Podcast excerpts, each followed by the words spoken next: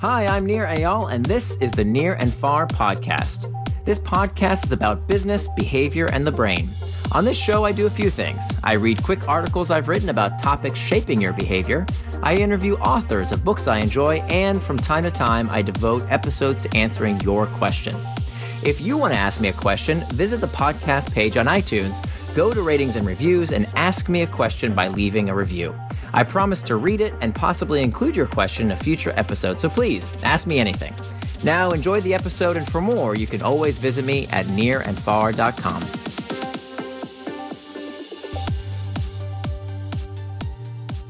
If tech is so distracting, how do Slack employees stay so focused? By Nir Eyal.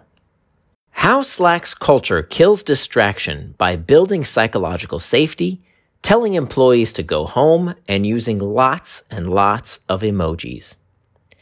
If there's one technology that embodies the unreasonable demands of the always on work culture that pervades so many companies today, it's Slack. The group chat app can make users feel tethered to their devices, often at the expense of doing more important tasks. Over 10 million people log on to Slack every day. Slack's own employees, of course, use Slack. They use it a lot. And if distraction is caused by technology, then they should surely suffer the consequences. Surprisingly, according to media reports and Slack employees I spoke with, the company doesn't seem to have that problem. How Slack's culture kills distraction. If you were to walk around Slack's company headquarters in San Francisco, you'd notice a peculiar slogan on the hallway walls.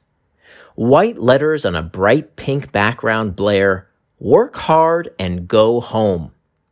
It's not the kind of motto you'd expect to see at a Silicon Valley company that makes the very tool many people say keeps them at work, even after they've gone home. However, at Slack, people know when to log off.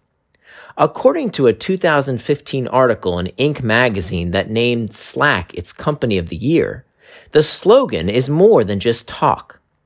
By 6:30, Slack's offices have pretty much cleared out, according to the article. That's how Slack CEO Stewart Butterfield wants it. Surely, Slack employees log back in when they've gone home, right? Wrong. In fact, they are discouraged from using Slack after they've left. According to Amir Shevat, Slack's former director of developer relations, people there understand the norm is to know when to disconnect. It's not polite to send direct messages after hours or during weekends, he says. Slack's corporate culture is an example of a work environment that hasn't succumbed to the maddening cycle of responsiveness endemic to so many organizations today. Knowing when to disconnect is the norm. To facilitate focus, Slack's culture goes even deeper than its slogans. Slack management leads by example to encourage employees to take time to disconnect. In an interview with OpenView Labs, Bill Macaitis, who served as Slack's chief revenue officer and chief marketing officer, says, You need to have uninterrupted work time. This is why, whether I'm dealing with Slack or email, I always block off time to go in and check messages and then return to uninterrupted work. The fact that someone as senior as Macaitis makes uninterrupted work a priority and goes as far as scheduling time for email and Slack sends a profound message to his colleagues. Shevat echoes Macaitis' sentiment. At Slack, he said, it's okay to be offline. He is religious about giving his coworkers his complete attention when meeting in person. When I give someone my time, I'm focused 100% and never open a phone during a meeting. This is super important to me, he says. Shevat also revealed how Slack employees stay offline outside office hours. Slack has a do not disturb feature that users can turn on when it's time to focus on what they really want to do whether it's working on an important project or spending time with family or friends. Shevat told me that if an employee tries to send a message when they shouldn't, you'll get hit by the do not disturb feature. If it's after hours, it turns on automatically, so you don't get direct messages until you get back to work.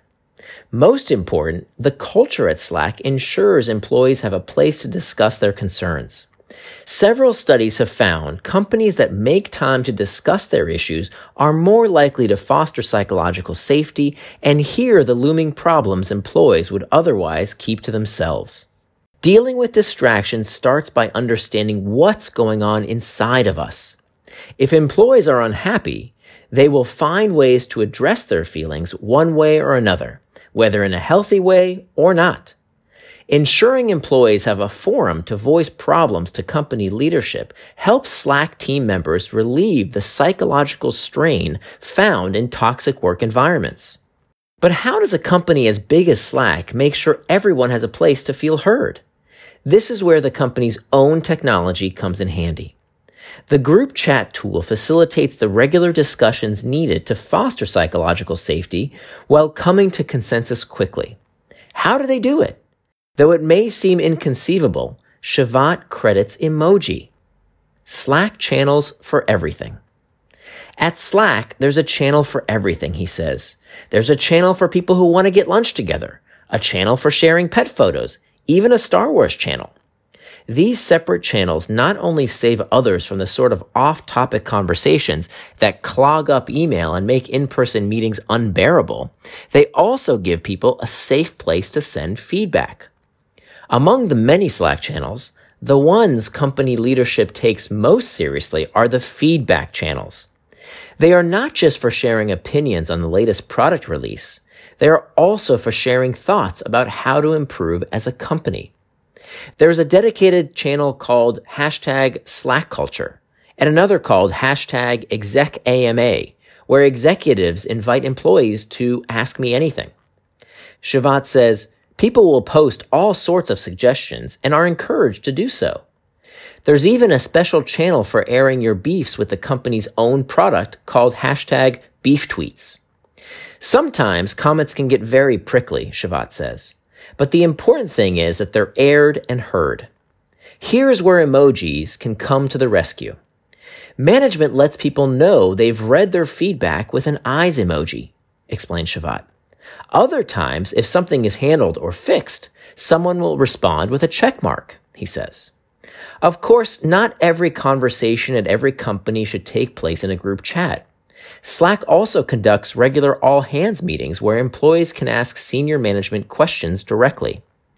No matter what the format, giving employees a way to send feedback and also know it's been heard by someone who can help lets employees know they have a voice.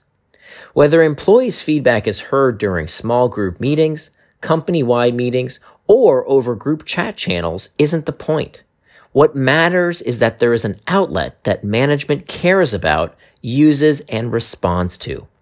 It is critical to the well-being of a company and its employees. The future of the indistractable workplace. There's always a risk when pointing to specific companies as exemplars. Jim Collins' bestseller Good to Great and Built to Last included profiles of some companies that didn't end up lasting very long and others that turned out to be not so great. Certainly, working at Slack isn't perfect. Some employees I spoke with told me that they'd had bad experiences with heavy handed managers. As one former employee said, they really did try to be a psychologically safe company. It's just that not everyone was equally skilled at maneuvering some of those nuances. Creating the kind of company where people feel comfortable raising concerns without the fear of getting fired takes work and vigilance. For now, the strategies Slack uses seem to be successful. On Glassdoor.com, the company has an average anonymous review of 4.7 out of 5 stars, with 93% of employees saying they'd recommend the company to a friend and 97% approval for the CEO. As Slack begins a new chapter as a public company, it's worth noting that, regardless of future profit margins or returns to shareholders, the company shows concern and commitment to helping employees thrive by giving them the freedom to be indistractable.